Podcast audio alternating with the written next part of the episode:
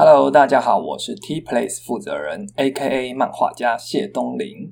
今天呢，我们要来聊聊你想要成为哪种漫画原作编剧。如果你有满腹的故事点子想法，想要成为漫画的原作编剧，但你知道原作编剧的领域里又有什么细分吗？我是漫画家谢东霖，我除了创作自己的漫画以外，我也曾多次担任原作编剧，例如作品《入版魔法少女》或者是《乐逢敌手》。还有正在筹备准备上刊的潜在犯，那欢迎听听看我的经验。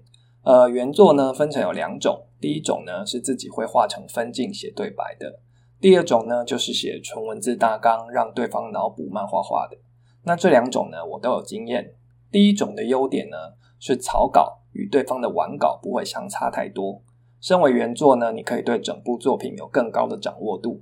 但相对的呢就是要有基础构图表达能力。第二种的优点呢是原作生产速度快，不用画图嘛，你就可以更加专注在故事上面，但相对的就是要面临对方画出来以后跟你想的不一样，可能会更好但也可能会更糟。那你想要成为哪种原作会影响到你成为该种原作需要进修的技能。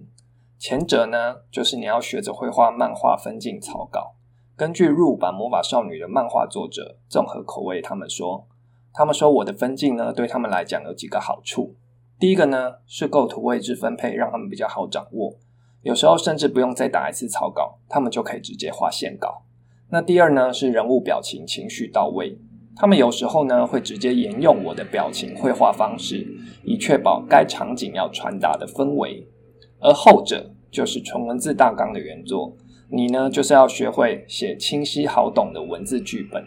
人物设定、人物动机、场景描述、动作指示，要写到有多细，取决于你跟作画的默契到哪里。但总之呢，是要写到对方可以看懂的地步。看是要用电影剧本分场，还是小说的方式，这个没有特别的规定。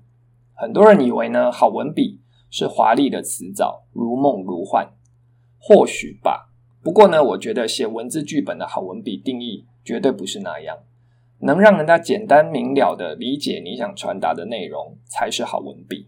至于很梦幻的华丽词句，也许写台词用得上吧。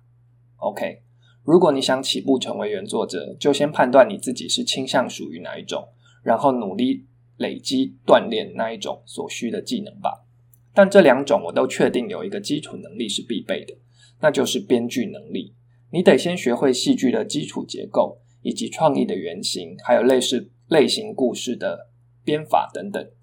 之后呢，关于漫画原作的编剧如何找到搭档的漫画家，其中又要做哪些准备，这部分我们下次再用独立的篇幅来做说明。今天的分享就到这边，我们下次见，拜拜。